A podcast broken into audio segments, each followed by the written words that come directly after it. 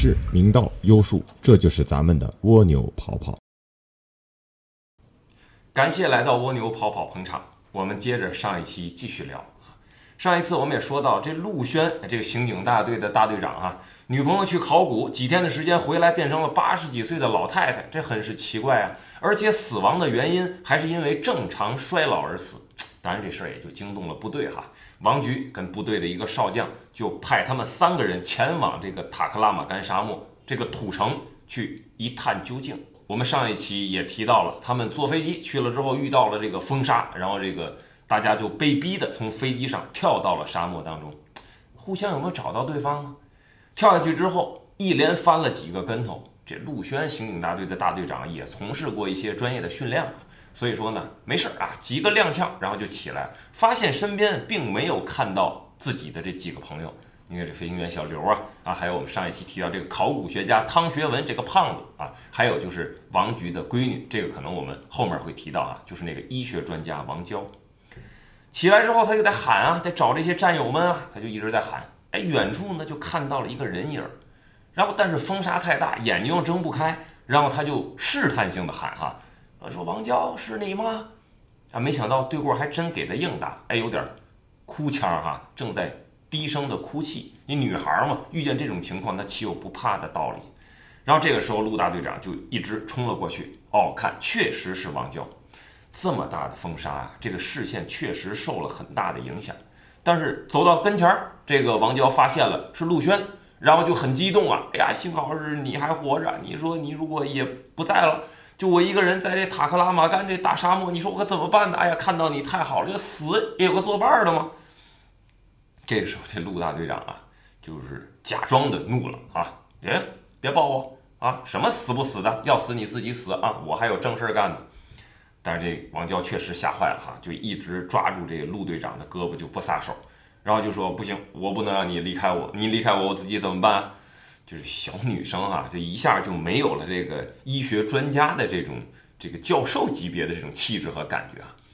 但是在这个紧张的情况下呢，这两个人还要赶快去找呢，还有胖子呢，还有小刘呢。我们上一期也提到了，小刘控制飞机，飞机撞山爆炸了，小刘是生是死，我们也都不知道。这个在找的过程当中啊，走啊走啊，一眼望不到边的大沙漠，忽然间，哎，就把这俩人绊倒了。一看这脚底是什么呀？全是沙子，怎么会有东西能绊倒我们呢？低头一看，原来是胖子的一只腿在沙漠的表面。一看坏了，这只有一只腿在上面，那就意味着身子和脑袋这都是在沙漠里埋着的。这时间长了，这肯定会死啊！赶快，两个人就开始从沙漠里疯狂的就刨沙子。刨着刨着就把胖子给刨出来了，然后呢，两个人就拼命的拽。你想，胖子那二百几十斤的体重啊，而且他不像在水泥地上，我们脚踩在上面是会往下旋的啊，他吃不上力。然后费了九牛二虎之力吧，这个一个小女生王娇加上这个陆大队长，终于算是把这个胖子从沙子里面拉出来了。然后陆大队长就跟王娇说：“你不学医的吗？赶紧看看这胖子是死是活。”啊，这个人啊，要是死了，他也活该。你这么胖啊，再加上我从飞机上踹了他一脚，那就他自己埋在那儿。你看我们俩都没事儿，这如果壮烈牺牲了，这只能怪自己。这就是一个因为不减肥，因为胡吃海塞所导致的一个结果。说到这儿的时候啊，就有一个特别小的声音回复：“我胖是我的事儿，关你屁事儿啊！你怎么这么多废话呢？”胖子因为。短期的这个窒息啊，暂时的休克，哎，没一会儿就好，就醒过来了，给了陆大队长这么一句。总之，看见自己的这些战友们还活着吧，大家也就当是个玩笑，谁也都没生气。那这三个人就得去找啊，还有小刘呢，飞机都爆炸了，小刘是死是活呢？这个时候，陆大队长也说哈，咱们找找吧。如果说找不着的话，那我就当小刘壮烈牺牲了，也算是个烈士吧。啊，咱们先找一找，但是不能找的时间太久，因为在沙漠里呢，昼夜温差太大。如果说咱们不尽快的找到土城，咱们可能到晚上就会变得比较难熬了。但是呢，也有一方争论哈，就说现在这个这个暴风啊如此之大，咱们还是找一个小山丘，我稍微避一避，等风沙过去了，我们再去向土城前行。就在说的时候啊，忽然间大老远的就说：“哎呀，你们这些有异性没人性的呀，亏了老子还是尽可能的把飞机降到了最低，让你们安全着陆啊！看看，因为你们，最后飞机很难控制。你看我这一脑袋伤。”就在说的时候，大老远仍然是伸手，别说不见五指吧，反正风沙是很大。如果你把眼睛睁大了啊，都很容易这个风沙就吹进你眼睛里面。隐隐约约看起来像小刘，然后就扶着自己的头，那不能说泪流满面哈，那是血流满面的。大家就赶快奔跑过去，看看小刘到底伤情如何啊！一看，毕竟是部队里面哈，也从事了很多年的军事训练。一看这点小伤不是问题，哎，哥们儿你还活着，那就证明我们这个团队还可以继续前行。大家在互相调侃的过程当中呢，大家就商议，咱们到底是现在就前行，还是说等风沙过去再前行？在商量的过程当中啊，大家就找到了一个小山丘啊，就是说在这小山丘的后面，我们先避避风头哈。但是呢，在避风头的时候，我们也想尽可能的让这个风暴呢变得小一点。第一，如果风暴不停，到夜里又是毒蛇又是蝎子，这是沙漠里面最毒的动物啊！如果一旦被它咬上，半个小时之内你如果得不到救治，那就怎么讲，嗝屁朝凉啊，那就死翘翘了。那这样的一个大沙漠，飞机还撞坏了，就说飞机没撞坏，半个小时也很难飞得出去。所以说，在这避风头肯定不是一个特别好的选择。但是你说不避风头怎么办呢？这么大的风沙，它在夜晚的时候能就停止了吗？哎，这个时候大家在商讨的时候，这个胖子可是一直没说话。为啥呢？胖子一直皱着眉头，大伙儿也不知道他想的是什么。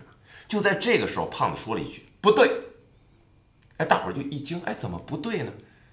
他说：“我忽然间想起来哈，那个少将曾经说过，你们派了一个连的队伍在封锁这个土城。”那这么多人，肯定是有人触及到了不该触及的地方，也就是说，他进城了，而且进的门还不对。你们记不记得我前面说过，八门金锁阵是这个古墓所设下的这样的一些，咱不能叫机关哈，它是一种奇门遁甲的一种阵法，肯定是你们连里的人有人从京门而入。你想啊，我们跳飞机，我们都有惊险啊，包括小刘啊，这还一头的血呢。那么都没有受到生命的威胁，包括这样的风沙。你看风沙是不是从土城的方向来的？这个时候，其实大家听见这样的言论都不太搭理胖子啊，疑神疑鬼，神神叨叨。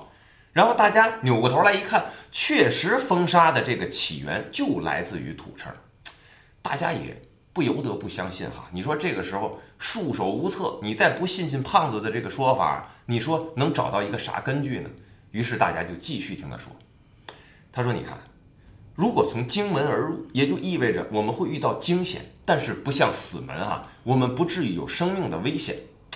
但是怎么样能让这个风暴尽快的停下来呢？刚才我们也说了，它不能等到夜里啊，温差大，冻也冻死了，吓也吓死了，毒蝎咬你一下，呀，毒也毒死你了。这个时候大家就在问：那胖子，你解释的这么清楚，又经文又死门的啊，又有人啊进错了这个城。”那你有什么好办法呀？这个是关键啊！胖子想了想就说啊：“ 办法呢，不是没有，但是我说出来你们又不信，但我说出来你们又笑我，你说你说这让我怎么说？”那陆大队长说：“接过来，没事啊，胖子，你说我们不笑话你。你看他这语气这坏样啊，你就能看得出来，他跟小刘刚对了一下眼神儿。好吧，我们倒听听。”这个神神叨叨、疑神疑鬼的胖子能说点啥？然后胖子就说啊，你看啊，你们知不知道三国曾经的诸葛亮在七擒孟获，然后回朝的时候走到泸水，然后就遇到什么事件了？就是当地的村民告诉他，如此的怪天气，我们整个部队很难过江啊，怎么办呢？这就要祭鬼神啊！当时诸葛亮不就是发明了我们今天所谓的馒头吗？当时。啊，我们也都知道，馒头不是纯面的啊，它里面有肉的。为什么这个诸葛亮会发明这样的一个东西呢？就是因为要祭鬼神，要七七四十九个人头来祭鬼神。但是诸葛亮不可能用四十九个人头来祭鬼神啊，当时就想办法用面然后包上牛羊肉，然后把面呢就做成人头一样的这个形状，然后就杀牛宰羊嘛，又弄了很多鸡鸭的血淋在这些面上面，然后扔到了江河当中去祭鬼神，哎，就把鬼神给骗过去了。然后呢，天气就转好了，大军就才这样过了江。那这个时候，陆警官就问他：“你难道也想那个、那个、那个怎么着来着？”然后这时候王娇就接过来了：“那叫照葫芦画瓢，咱能不能有点文化呀？”哎呦，当时这陆警官脸腾一下就红了啊！要不是因为啊自己好歹也是一个刑侦大队的大队长。你还是个丫头片子，早就跟你急了。好吧，好吧，啊，照葫芦画瓢，你是准备也这么去做吗？胖子说：“那就只能试试了吧。”哎呦，这个小这个时候啊，给小刘可就乐坏了，就哈哈大笑，那个笑的已经都不行了，躺在地上打滚儿。他说：“你可逗死我了呀，胖子！你好歹也是个考古学家，你怎么能说出这么弱智的问题呢？你说。”哦，虽然说哈，为啥叫馒头啊？因为当年诸葛亮是做成人头的形状。那你说这个鬼故事演绎出来的东西也无从考证，你怎么就能想到今天呢？再说那是一个江水啊，今天是狂风，那你怎么能说这就能解决了呢？你好歹你也对得起你专家的这个名号。胖子就说：“你看，你们非问我，我说我不说，你们非让我说，说了你们要笑话我。”这时候小刘就已经笑得不行了，但是陆警官心里清楚啊，你这这个时候，你也只能让胖子试试看了。你说还有什么其他的办法呢？那说这样，哎，胖子啊，这样，你光说这事不算，咱俩打个赌啊。如果说你的这种方式啊，能让这个暴风停了，这样啊，我陆轩，我背你到土城啊，别看你两百多斤。那胖子一听这个，打赌啊。激将法啊，激我，那就说这样吧，我呢也跟你打赌啊。如果说我用这种方式，这个暴风没停，那这样我背你陆警官去土城。哎，这个时候一听行啊，那咱就这么定了啊。然后这胖子就说：“那我得用点道具呀。”他说：“你用什么道具？”然后就问王娇：“哎，你那个药盒里面有没有红药水？”然后这王娇就说：“红药水倒是有，但是只有一瓶。”胖弟琢磨，一瓶不够啊。他说：“那你要它干嘛呢？这我必须得用的道具啊。”王娇说：“不行啊，你必须得给我一个合理的理由，否则我绝对不能给你。你看小刘这头都伤成这样了，我都没给他用红药水，就是因为咱们带的这些医药设备太紧缺，所以说不能乱用啊。”胖子说：“不行，这我一定要用。你看为啥？当年啊。”诸葛亮做这个馒头的时候啊，浇了很多鸡血、鸭血，才能骗得过鬼神。你说今天我们要是也做这样的人头，怎么也得有点红药水啊？你这一瓶就已经很少了呀。他说：“那不行，你用这个封建迷信的，好歹你是个共产党员，然后还把我们这么稀缺的药物拿来用，我这坚决不能给你。”但这个时候，陆警官跟小刘也是挺无奈的，说：“还算了，这点伤也没什么事儿啊，王娇。”你就把这个红药水给他吧，也不妨一试。我们有什么办法呢？这两人一出来帮腔呢，王娇心里也就是稍微放下了一点警惕，说行吧，那只有一瓶。如果说你解决不了这样的问题，可不是说你背着陆警官到土城的问题了，我可得跟你算账啊！我们这么紧缺的医药的装备。然后胖子说好，那就这个赌博就算你的一份儿啊，你也加入。他说：“那好啊，那人家做馒头有面啊，对吧？有肉，你说咱怎么办啊？”然后这个胖子就指了指地下：“我们有沙子呀。”他说：“也对哈，没有肉馅，我们拿沙子做人头。但是拿沙子你怎么做呢？我们也没有水呀。”胖子这个时候坏坏的一笑：“啊，对呀，我们没有水，但是有尿啊。”那小刘一想也对啊，我们别的没有，尿有的是啊。然后就说：“那咱们就三枪齐发开尿吧。”然后说：“不行，王娇还是一小女孩呢。”说：“这样啊，王娇，你把头扭过去啊，我们对吧？得得排尿啊，我们得和好了泥儿，我们做人头啊。”然后王娇说：“好吧，那你们三个大男人真是好意思哈。”然后王娇就把头扭过去了。然后小刘说：“不行，你扭过去都不行，你在这待着，我我尿不出来啊。那儿有个小山丘啊，你你跑山丘后边去。”你稍微背一下啊，我们尿完了之后喊你。”王娇说：“好吧，好吧，好吧。哎呀，大老爷们儿的哈，我都还没不好意思，你们有啥不好意思呢？”他就去了小山丘的后面。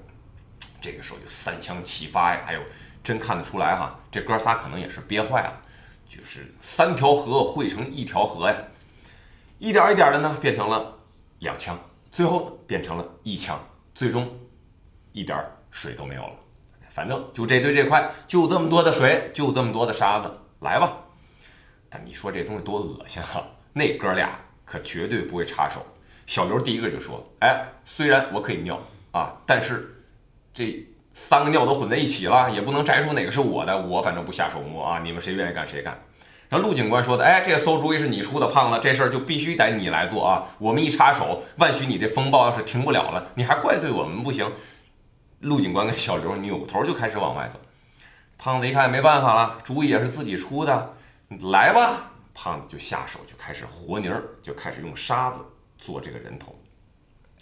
陆警官呢，跟小刘就一边往王娇所在的那个小山丘去走，然后就一边喊说：“王娇，我们这个啊尿完了啊，出来吧，我们看看胖子到底能捏成什么样啊。”但是没有回答，也没有声音。哎，两个人觉得挺奇怪，就加快了脚步往那个小山丘的方向去走。当走到山丘背面的时候，发现王娇不见了。除了每周的视频节目之外，我们还有一个微信公众平台。如果你想加入一个奇葩的互联网社群，跟更多的网友一起互动，那就扫一下屏幕上的二维码吧。当然，也可以在搜索框当中输入“蜗牛跑跑”四个字，然后点击留着小胡子的老齐就可以了。每天精彩上瘾的六十秒脱口秀语音，我在那儿等你。这王娇她到底哪儿去了呢？那小刘跟陆警官他肯定不会得出结论，他们也得不出什么结论。这个时候只能两个人漫步的往回走，去看看胖子这个人头到底捏的怎么样。回去之后呢，哎，胖子别说啊，手还真挺快，三个人头啊，基本上已经有模有样在那放着了，然后正在往上滴这些红药水。你别说滴上这红药水啊，真的挺像这血淋淋的人头的。两人看了看胖子，心想，胖子有两下子哈，你别说整的这东西还挺像。但是这个时候小刘就质疑，你说。为啥王娇就没了呢？而且在我们所观察的这个现场啊，没有任何的外来物的入侵，然后呢，他的脚印也没有离开那个范围，难道就是这样凭空消失了吗？到底是什么原因呢？我们仔细再去看看胖子捏的这三个人头啊，仔细一看才发现，捏的就跟他们三个人长得极为相似啊！王娇、陆警官还有小刘，这个时候两个人心里。不禁的就打了一个寒战啊，说这胖子是不是很可疑呢？然后就问胖子：“你你这什么意思？你为什么捏的这三个人头跟我们三个很像呢？”然后胖子就说：“你说咱这个也不像人家诸葛亮那馒头，然后咱就就这么点沙子，就这么点水，然后咱还红药水又少，咱再不捏的像点儿，你怎么骗得了鬼神啊？咱们也不管他是不是一个托词啊。”这个时候，小刘跟陆警官对了对眼神儿，然后就觉得胖子非常的有可疑。你看，三个人头捏的分别像这三个人，王娇现在已经不见了。那接下来会不会是小刘跟陆警官就接二连三的会发生一些事件呢？然后这个时候啊，就跟胖子即将产生一些争执，然后陆警官脾气也暴躁。然后就说：“胖子，你捏的像我们，真的就是为了像吗？就你那点小伎俩，少他妈跟我来这套！刚抄手要上去打，就听见背后咯咯咯，嘿，有几个女孩的笑声。两个人瞬间回头一看，王娇探个脑袋出来：‘哎，你们都捏完了，为什么不告诉我一声呢？让我在这等了这么半天。’这个时候，陆警官跟小刘真的是傻眼了。”胖子不知道，但是他俩知道呀。刚刚走到山丘的后面，发现王娇不见了。现在王娇又莫名其妙的变出来了。这个时候，什么情况？两个人又看了看胖子，对这个胖子觉得越来越可疑了。捏这个人头也会产生这么大的变化吗？这个时候，陆警官就接过来了，凭空消失。小陆也诧异：凭空消失？难道真的会有吗？陆警官就说：“你知道有个魔术师叫大卫吗？什么火车头啊，什么自由女神像都能变得美。胖子是不是就是这样的魔术师呢？咱们也不知道他用了什么手段，反正王娇就是变没了。然后呢，发现我们看出了他的人头像跟我们长得很像，然后又把王娇给变回来了。这个时候，团队之间就开始有了一定的猜疑。王娇慢悠悠的跑了过来，说：“哎呀，你的人头都做完了，哎，做的真挺像的，嘿。”然后这时候小刘接过来说：“你看像不像咱们三个呀？”这个时候，王娇心里也打了一个寒颤，真的挺像啊！而且这个血淋淋的红药水滴上之后，真的挺像出血的人头。但是看到自己的样貌又是那种血淋淋的，你说谁看了心里不打鼓呢？而且胖子干的这事儿哈，又这么奇怪啊，又祭鬼神啊，又是什么这个这个这个控制神灵啊，大家就开始犹豫、质疑，甚至有一些害怕。胖子这个时候很得意啊！你看我这三个人头，那捏的多像啊！行了啊，老大要开始祭神了，请一干人等不要干扰我。他说：“你捏完人头，这不就祭奠了吗？”他说：“哪有这么简单？还有祭文呢！你们啊，离我远远的，不要干扰我祭神灵，否则咱们可谁都走不了。”说着，胖子就拿着三个人头跑到小沙丘的后面，然后就在那儿嘀嘀咕咕，不知道说的是什么，就是他号称的那个祭文。既然胖子离开了他们三个的这个小圈子哈，三个人就可以明目张胆的拿出来说了。小刘就说：“你们觉不觉得胖子特别可疑呀？第一，捏的这三个人头跟我们三个很像；第二呢，很像的其中一个王娇刚刚凭空消失了。那王娇也说：我真的消失了吗？我哪儿都没去呀！我等了你们好半天啊，你们也也不叫我，我还奇怪呢。你们撒个尿还至于这么长时间吗？”这时候陆警官想了想啊，冒出了一个脏字：“靠！这个胖子算计我们呀！”但是这样哈，以咱们两个小刘都是受过训练的人，咱们两个要是想撂倒胖子，这个事儿不难。但是呢，我觉得目前我们的策略要做到敌不动我不动，咱们不能大张旗鼓，也不能这惊动他们，让他知道我们对他有猜疑。这个时候，王娇也觉得这个观点非常对。你看，别管怎么样，胖子解决了不少这种奇奇怪怪的问题，他至少给出了一个说法。而且，今天现在此时此刻这样一个祭奠的行为能不能成功，是个什么结果，我们也不知道。万一他成功了呢？万一以后我们再遇见这些奇奇怪怪的事件的时候，我们都不知道怎么解答。但是胖子多多少少他还了解一点，有他在身边，其实也有一定的好处。反正他也伤害不了我们，三个人就基本上定下了这样一个敌不动我不动的策略。这个时候，忽然间，也可以说是一瞬间，风暴停了，天气又变得晴朗了。当三个人看着天空觉得很奇怪的时候，胖子呵乐呵呵的从山丘后面就出来了。怎么样？看我的祭鬼神的方式好使吗？看我的祭文管用吗？你看，三个人头全部消失了，这就是被这些神灵拿走了呀。所以古墓那边的风暴就停止了。三个人想了想，真他娘的停止了。但是谁能承认这就是胖子这种莫须有的一个做法导致的结果呢？啊，王娇说不可能，你这就是赶上了，本身风暴到现在就要停。而你这凑巧啊，这不能算你赢了。然后胖子说：“哎，陆警官啊，这个咱们打赌，你可不能说了不算啊！你要背我去土城。”陆警官笑笑说：“我背人是可以，但是你也没法证明这就是你的这些所谓做法所导致的呀。这样也别说我不背啊，既然打赌了，我也认。那我背我也得背王娇啊，我也得背个女孩啊，大家都很累了，我也不能背你啊。”这个时候，王娇反而不同意啊，说：“少来啊，你这就是占我便宜。”这时候，王娇就这个陆警官就很奇怪：“我怎么占你便宜呢？”反而，王娇说：“对呀，你看我的身材有前有后，前凸后翘，我趴在你身上，那不是你占我便宜吗？”陆警官也是不知道该怎么说。小刘这个时候就接过来了：“哎呦喂，你呀，不单单是个自恋狂啊！”你我发现你都有一种，你是不是自己想跟自己结婚啊？你是不是根本不喜欢男人啊？我觉得你除了看你自己就特别优秀、特别漂亮之外，哈，你觉得任何人长得都不好看。